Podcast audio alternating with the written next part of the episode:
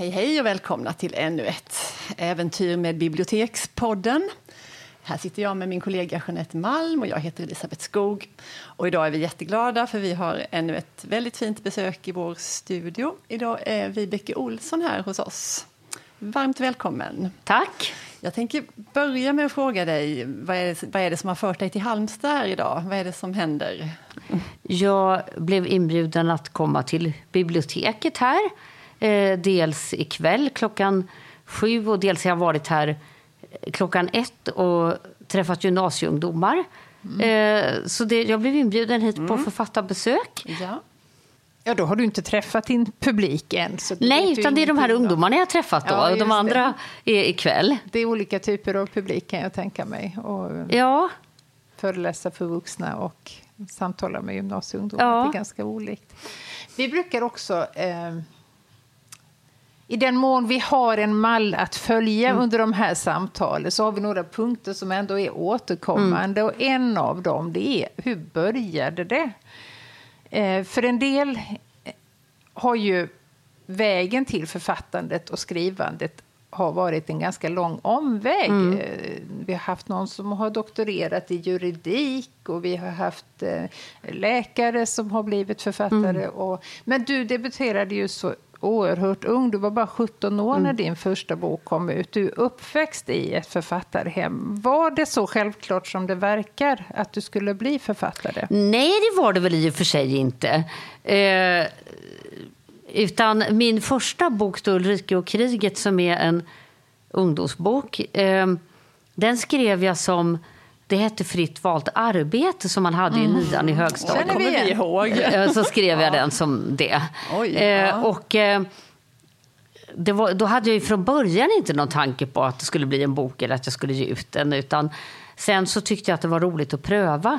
Och då var det min goda vän Anna Fröding som också skrev en ungdomsbok som heter Jävlarna. Som, de kom ut samtidigt år 75. Mm. Eh, så vi, vi tänkte vi prövar och lämna in dem till Bonniers förlag. Och, så att det var inte självklart. Vi var ju också så unga så att man... Jag kan ju tänka mig att idag kanske jag inte skulle ha vågat göra det. Liksom. Men vi var så unga så man... Eh, dels kan man ju vara lite mer dumdristig när man är ung och dels hade det misslyckats hade det inte varit så stort. Utan, nej. Eh, nej. Och sen fick vi vänta flera månader på besked så det var, det var ju lite jobbigt. Mm. Sen gjorde jag ju andra saker. Jag läste teologi och utbildade mig till baptistpastor och jobbade i Svenska kyrkan och i Elimkyrkan i Stockholm. Och gjorde lite, så att sen dröjde det ju till 1982 innan Hedningarnas fårgård kom ut som var så att säga, min första vuxenbok. Så att, mm. Och sen jobbade jag i halvtid och skrev på halvtid i ganska många år. Så att, eh, eh det var nog inte självklart med skrivandet så. Men jag har länge, eller liksom ända sedan jag var ganska liten så har jag haft den där liksom att jag tyckte om att berätta. Så att det, mm. på det sättet har det funnits mm. där. Jag tänker också att det, i och med att dina föräldrar då båda var författare att det var ju en möjlig karriär för dig. Ja, det var inget, mot, det var inget, det var inget konstigt med det. Så att säga. För att många som börjar skriva får ju brottas med det här att eh, kanske omgivningen tror att alla författare är Eh, jättekonstiga. Mm, liksom. och, och mm. Det var ju inget konstigt för mig i och med att mina föräldrar då båda var författare och journalister. Mm. Joel och Margareta Sjögren. Mm. Det var faktiskt en parentes, men jag vill ändå nämna den. Jag hade pass i informationsdisken här ute på faktaavdelningen på förmiddagen. Mm. Och då hade jag en kvinna som frågade efter eh, Margareta Sjögrens bok om Jolo. Ja! Som heter All... Aldrig mer. Ja. Aldrig mer. Ja. Och då ilade jag iväg och hämtade den och så, sa, så trodde jag att det var med anledning av att du skulle komma hit. Så sa jag, du vet väl att dottern kommer mm. ikväll till biblioteket. Hade hon ingen aning om. Nej! Det var lustigt. Ja, det var lustigt. Ja. Men det var ju roligt att hon frågade efter mammas bok. Ja. ja. Hon blev glad. Ja. Mm. Om vi hoppar framåt i tiden till din allra senaste bok. Som, den kom nu i, eller i somras? I, I våras. I våras till och med. Ja. Som heter den fyndiga titeln Drömmen om Elim. Vill du berätta? Är det den ikväll då när du ska vara på biblioteket? Är det den du tänker prata om då? Nej, jag tänker Nej. prata mest om sågverksepoken och ja. om att skriva historiska romaner. Mm, och, mm. Men sen om någon vill fråga om Elinboken så får de ju naturligtvis ja. det. Ja, men den handlar om en frikyrkoförsamling i Stockholm på 1980-talet. Och eh, det har ganska mycket verklighetsbakgrund. För det var den församling som jag var engagerad i då själv. Mm. Och sen så 1989 så gick Elim samman med Birkakyrkan och det Elim som vi hade, så att säga, det försvann och blev något annat. Och eh, Sverige är ju fullt av nedlagda församlingar och tömda kapell. Och, och det här har ju varit liksom en av de svåraste händelserna i mitt liv, så att säga. För att Elin var ju liksom mitt liv och mitt hjärta under tio års tid. Mm. Och sen nu när det har gått så många år och när Elimkyrkan, alltså själva byggnaden, är såld till Zlatan och när nu även eh, Trefaldighetskyrkan på Majorsgatan på Östermalm i Stockholm är såld så finns det ingen frikyrklig närvaro på Östermalm i Stockholm. Och det var det som gjorde liksom att det här, den här gamla livssorgen. Alltså, mm. Att jag på något sätt kände att jag vill försöka skriva om det här. Mm. Mm. Men du har ju skrivit om en mängd olika saker. Mm. Hur, hur ser din skrivprocess ut? Var och när och hur skriver du? Jag skriver på arbetstid kan man säga hemma. Eh, alltså typ mellan nio och fyra. Och, mm. eh, sen kan det ju vara olika som till exempel som nu då när jag är här eller att det kan vara sådana saker. Men eh, oftast ganska regelbundet så att, säga, att jag har arbetstid. Och eh, sen i och med att jag håller på mycket med historiska saker så är det mycket research. Så mm. Ofta tar ju den mera tid än själva skrivandet. Men det pågår inte parallellt utan du gör först Gör du då en grundlig eh, studie av det du ska skriva alltså från början är det så. Att jag börjar med det. Men sen när man har hållit på ett tag då är det parallellt. Mm. Som nu då håller jag på med sjätte boken om bricken. Och, och då är det ju parallellt med skrivandet att jag gör man måste alltid göra mer research, man kan alltid lära sig mer. Mm. Och sen så går ju tiden framåt i berättelsen så det uppstår nya fenomen och så. Mm. Men från början är det ju att man gör researchen liksom först och man börjar med något nytt så att säga. Som... Mm. Är det arkiv du vänder dig till eller är det levande personer? Alltså, Bibliotek? Det, ja, alltså det är både och, och böcker. Ja. Och jag är ju engagerad i Svartviks industriminnen. Det är ju en förening som driver Svartviks industriminnen. Och vi har ju dokumentsamlingar så på plats. Så det är ju en väldigt speciell situation att jag också kan göra research på plats. Och det kändes ju väldigt lyxigt när man tidigare har jag hållit på mycket med romartiden och mm. som jag skojade och sa till en god vän att det är så lättsamt att hålla på med sågverksepoken. Allting är på svenska och allting finns kvar. Så att det, mm. Mm. Men håller du på liksom mycket med texten sådär att, att du skriver om och att du liksom ändrar och går tillbaka? Och, eller, ja, eller... Ibland gör jag ju det, men inte mm. så jättemycket ofta. Men det, visst händer det. Mm. det gör det. Mm. Ibland känner man bara att men nu har jag hamnat helt fel. Jag måste börja om med det här kapitlet. Och så, det händer ju. Ja. Men du skriver inte för hand? Ja. Gör du det? Ja. Oj. Jag är gammaldags. Jag hörde en uh, intervju på radion igår, förbifarten av, med Jan Guillou. Han, uh, han skriver på en gammaldags skrivmaskin, Han skriver på, uh, ja, och han hade då um, såna här färg, färgband som han beräknade skulle räcka hela hans produktiva tid ut. Han skriver för hand, ja det är intressant. Det, Finns det någon tanke med det?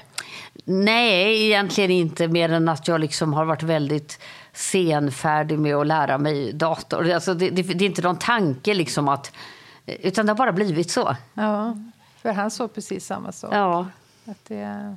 det är inte alls så att jag är emot datorer eller så. Det är inte nej, alls något sånt. Nej, utan, nej. utan det är bara att jag har inte lärt mig det tillräckligt bra så att det blir mest ett hinder. Mm, mm. Men vad, hur tar förlaget det? Att du lämnar Nej, alltså, sen har jag en som renskriver åt mig. Ja. Eh, och sen håller jag ju nu på att lära mig eh, mm. dator. Men jag, jag, är ju väldigt eh, hårdlärd när det gäller såna tekniska saker. Så att det är liksom en lång process. Mm. Ja. ja, men det är intressant. Men du håller dig till liksom kontorstid ungefär? Ja, då? ungefär. För det, jag, ty, alltså jag är väldigt ja. rutin. Mm. Jag vill ha ordning och reda. Och jag ja. städar på bestämda dagar och jag vill dricka kaffe på bestämda tider. Och, alltså jag, jag, jag, vill, jag vill ha rutiner. Jag klarar mm. absolut inte av att allting flyter. Utan, nej, nej. jag tycker rutiner är en trygghet. Sen ska vi kunna bryta dem om det är något väldigt särskilt såklart. Ja. Men, men jag tycker det är en trygghet. Och, min man jobbar hemifrån också. Mm. Han är företagsekonom och jobbar uppkopplad. Så att vi, Mm. vi behöver ju hålla disciplinen för att hjälpa varandra och inte störa varandra. Och, Ja, Men du, du är liksom... Inspirationen kommer där då vid nio tiden när du sätter dig? Eller du, Alltså, eller du har såna, du, gör det ju inte alltid. Utan då måste man ju, eh, min mormor var ju konstnär och hon sa att eh, när man inte alls har någon inspiration så kan man alltid tvätta penslarna. Och det kan man ju göra, va? Liksom billigt. Man kan Mm. läsa research, material, man kan gå igenom det man skrev igår. Eller man, Det finns ju alltid lite såna här kringgrejer man måste göra. Mm. Men att man ändå håller på med Ja, det. ja, just det. För då kommer ju inspirationen så småningom. Det är ju inte så att den kommer så här bara charang, liksom, utan eh, man måste ju jobba för den. Och,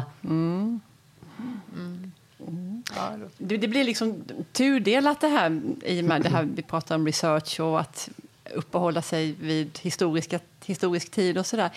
Um, liksom det är så du vill ha det, för jag kan tycka att det låter liksom som en extra börda på något sätt att åh, nu måste jag sätta mig in i romartiden här för jag vill skriva det här. Att det hade varit enklare att välja något som, som man kan eller som man inte behöver hålla på och uppsöka bibliotek eller arkiv för. Alltså jag har ju alltid älskat historia, så att jag tycker att det, det är det som är det roligaste. är Ju. Alltså ända sedan jag var liten har jag älskat historia. När jag korsförhörde mormor om när hon såg eh, den första järnspisen och sådär. Eh, så att det, det, det, jag tycker det är så roligt. Det är ingen börda. Nej, nej, inte alls. nej, jag, utan jag, tycker, jag tycker det är jätteroligt. Men, men sen är det intressant där du sa att det är lättare att skriva om det man kan, alltså ens egen tid. Men alltså det, jag tycker nästan inte det. Nej. Alltså det är lättare på ett sätt.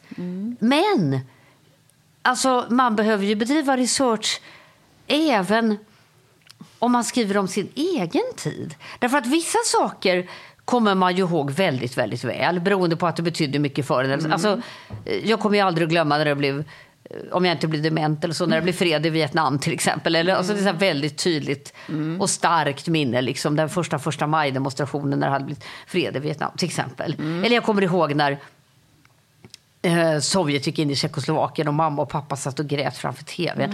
Eh, liksom det, det, det, det kan jag säga exakt när det var, för det är så tydliga minnen. Men det finns ju massor med andra saker som till exempel eh, när försvann det här att man på tågtoaletten spolade och det fälldes ner en lucka och man såg rälsen. Så var det ju när jag var barn och tonåring. Men när försvann det? Var det på 80-talet? Var det i början på 90-talet? Var det... Eh, eller till exempel så var jag väldigt övertygad om att Abbas låt, den här When I Kissed the Teacher, kom 1976. Men det stämde inte, det var 77. Så att, det liksom, alltså man, så att det, det, man kan ta fel. Eller jag har ett roligt exempel. Eh, som jag inte alls har skrivit om, utan bara eh, alltså, som jag upptäckte ändå. Att 1975 eh, så var det en sopstrejk i Stockholm. Eh, och det var väldigt dramatiskt för att det, det luktade ju illa och man fick direktiv att salta i soporna så att det inte skulle komma råttor. Och, och sen satte kommunen upp containrar. Så jag vet mamma och jag, jag bodde ju hemma fortfarande då. Mamma och jag släpade iväg soporna och skulle slänga i någon container. Och restaurangerna var tvungna att stänga för att det kom ju råttor och sådär. Eh, och sen var det också så att det var värmeböljan 1975. det Och jag har på något sätt i minnet gjort om det till att det var värmebölja och så var det sopstrejk. För det blir på något sätt mer effektfullt. I själva verket var det inte så. Utan värmeböljan var i augusti och sopstrejken var i juni. Och jag tittade i mina gamla dagböcker. För jag skrev, och då, de där dagarna i juni när sopstrejken var så står det varenda dag askallt, svinkallt. liksom, så att, eh, hur man kan göra om saker som man faktiskt själv har varit med om. Så att man behöver göra research även om det är ens egen tid. Ja, absolut. Nej, men jag kan hålla med också som läsare kan jag störa mig på om någon placerar någonting i fel tid. Det behöver inte vara ett exakt årtal, för det är ju väldigt lätt att kolla det här med ABBA och så. Men att ett fenomen, om Ja. man placerar det i fel Det är oerhört störande. Ja, som det kan går man igång direkt. ja, men men alltså det, det, det är jätteirriterande.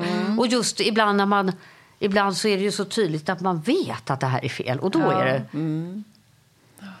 Eller om någon använder uttryck sådär, så sa man inte på den. Nej, Liksom och något det som- kan till och med vara att någon har fel namn som faktiskt inte var Ja. Alltså, namn hette- är ju väldigt, det går ju i cykler. Och Ja, någon ja. Då, Ingen hette Kevin på 70-talet. nej, Nej. inte trovärdigt. Nej, Eh, så att- nej.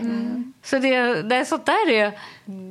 Händer det att du har du en kontakt med läsare? Är det folk som hör av sig till dig sådär? Och, Med sågverksböckerna så har det hänt ganska mycket. Ja. Och då är det ofta det här att människor vill berätta om sin egen sågverksbakgrund. Och det är ju väldigt intressant.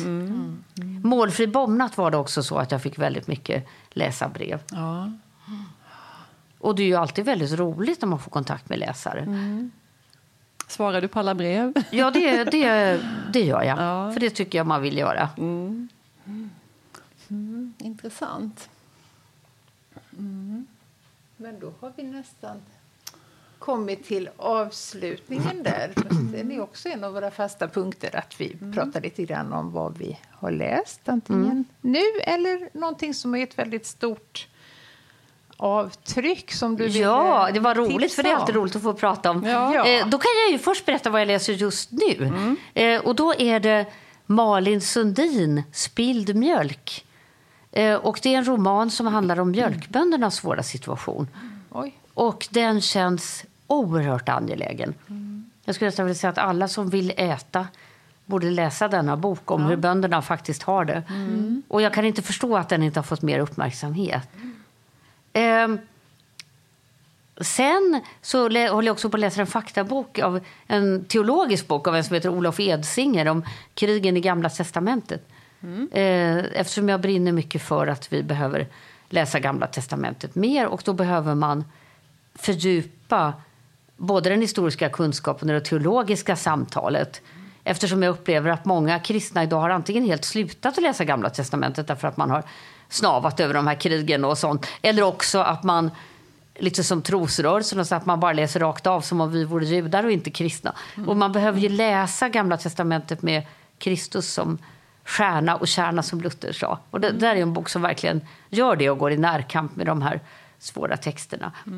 Sen när man har chansen att pusha för lite böcker så eh, vill jag berätta om två böcker som vänner till mig har skrivit. Och det är Anna Fröding, eh, En värld att vinna, som är en roman om en tysk kommunist under nazitiden.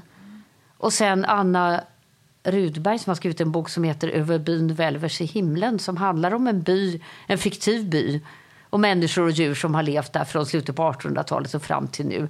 Alltså det här vad som har hänt med den svenska landsbygden. Och, eh, och sen om man ska nämna några såna här an- älsklingsböcker längre tillbaka i Ja, men tiden. gör det. Ja, men det ja, det är det är alltid roligt att få ge Ja. bok. Typ. Ja. Eh, och då, en bok som jag läste här om året som eh, berörde mig oerhört djupt så är det Chris Cleave, Little Bee.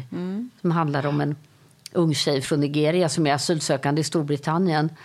Och det handlar liksom om det här, vår västerländska aningslöshet och de här ständiga småkrigen som pågår överallt i världen. Alltså en oerhört skakande bok. Men den har så mycket humor och värme så den är ändå inte...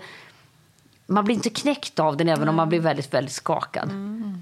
Sen en, en gammal älsklingsbok för mig, sån där som jag ofta liksom en sån där som man alltid återvänder till. Det är Dalen av Stig Strömholm som handlar om en pojke i romarriket, i romarrikets dödsryckningar kan man säga, när, på 400-talet när Attila och hundarna invaderar romarriket. Så det handlar liksom om det, men det handlar också om det här att, att eh, vara uppfostrad och växa upp i en värld som sen plötsligt liksom inte finns längre. Och när jag läste den från början så var det ju av historiskt intresse. Men den berör mig väldigt djupt och jag tror det handlar om att det finns något som jag så djupt känner igen. För att min pappa dog ju när jag var 16 år. Och just det här när man ska ut i världen, ska bli vuxen och så helt plötsligt så finns inte Alltså den värld man har lärt sig så att säga, att ta sig fram, den, är på något sätt borta. En annan sån där älsklingsbok är Tåget var punktligt av Heinrich Böll. Som handlar om en soldat som är på väg till östfronten. Hela boken handlar om tågresan, men den handlar ju om hela livet. Det är nästan en genre i sig, det där romaner om tågresor. Ja, det är- ja, ja. Det kunde man gjort något av. Jag tänkte på det du sa om, om Little Bee, den där förmågan som vissa författare har. Och som jag också är väldigt förtjust i, den, när någonting dramatiskt och i grunden sorgligt ändå kan, när det kan finnas humor i en Ja, sån text ja. så tycker jag det är liksom oftast bland det bästa. Ja. När man blir skakad, men man kan ändå... Finns det ingen humor så blir man inte riktigt skakad. Nej, så, nej, men- en, av de, ursäkta, en av de bästa böckerna om förintelsen som jag har läst så är det en författare som heter Jorek Becker som har skrivit en bok som heter Jakob lögnaren. Och den handlar om ett getto i Polen och en man som börjar ljuga att han har en radio för att ingjuta hopp i människor. Eh, och hur komplicerat det blir. För att han har ju ingen radio, judarna fick ju inte ha radio. Eh, och, och den är fantastiskt stark. Alltså, och den innehåller så mycket humor, trots att det handlar om detta hemska. Eh, och just därför så blir man så berörd, för man känner att det här är riktiga människor som det handlar om. Det är ju det man är ute efter Ja. på något sätt. Vad har du läst? Jo, nej, men jag är läser nog uppfylld av så mycket olika saker. Nej, men jag, en av de senare läsupplevelserna så är det Lucia Berlins novellsamling Handbok för städerskor, heter den. Ja, och det är en ganska omfångsrik bok, men det är ju noveller och man kan inte läsa den som en roman såklart. nej. Jag säger det, jag höjer ett varningens finger och säger det, för, för samtidigt är den så bra så att det blir lätt att man liksom Ja. bara läser Ja, ja, på. ja, just det. Och det är att göra både sig själv och boken en orättvisa. Nej, men det finns lite av det som vi var inne på, för där är ju oerhörd problematik. Ja. Mycket med drogmissbruk, alkoholism, eh, Mm. mödrar som misslyckas. eh, Men hon har ett sånt skarpt öga för Mm. våra svagheter och betraktar omgivningen och hon formulerar sig otroligt kärnfullt och eh, det är oavbruten njutning. Den, Ja, jag håller med länge. dig. Ja. Den är riktigt, riktigt bra. Och du Jeanette, vad läser du? Eh, det något du vill tipsa om? Jag vill tipsa om, och jag har inte läst den än, men jag ska. Och eh, det är en av de böckerna som jag ska prata om i höstens eh, bokpresentation som vi ska ha nästa månad. Och det är Karina Burman. Och det är, hon är ett pålitligt val, eh, kan jag säga, så jag har redan bestämt mm. utan att ha läst den att den är bra. Eh, den heter Vi romantiska resenärer och det är en liten ordlek för den handlar om Rom och den handlar om en eh, eh reseskildrare som heter Ellen Rydelius som levde slutet på 1800-talet mitt, till mitten på 1900-talet som skrev en eh, guidebok som heter Rom på åtta dagar. Och den kom ut i inte mindre än tio upplagor och det är ganska Ja. fantastiskt. I, under 30 år så var den liksom den guideboken var som gällde. Och då har eh, Carina Burman vävt ihop det här. Så boken handlar dels om Ellen Rydelius och den handlar om henne själv och den handlar om staden Rom. Ja, ja, ja. Ni hör ju, det, det kan ju inte bli fel. Nej. Eh, så den ska jag ta med an så snart jag får tillfälle. Ja. Vad kul det var att ha dig här, Vibeke. Ja, tack. Jätteroligt, spännande att få höra om eh, dina, hur du skriver och vad du läser och så vidare. Det är alltid intressant. Men eh, vi tackar för oss idag. Ja. Så går vi och badar. Nu går vi och badar. Ja. ja. Hej då! Hej.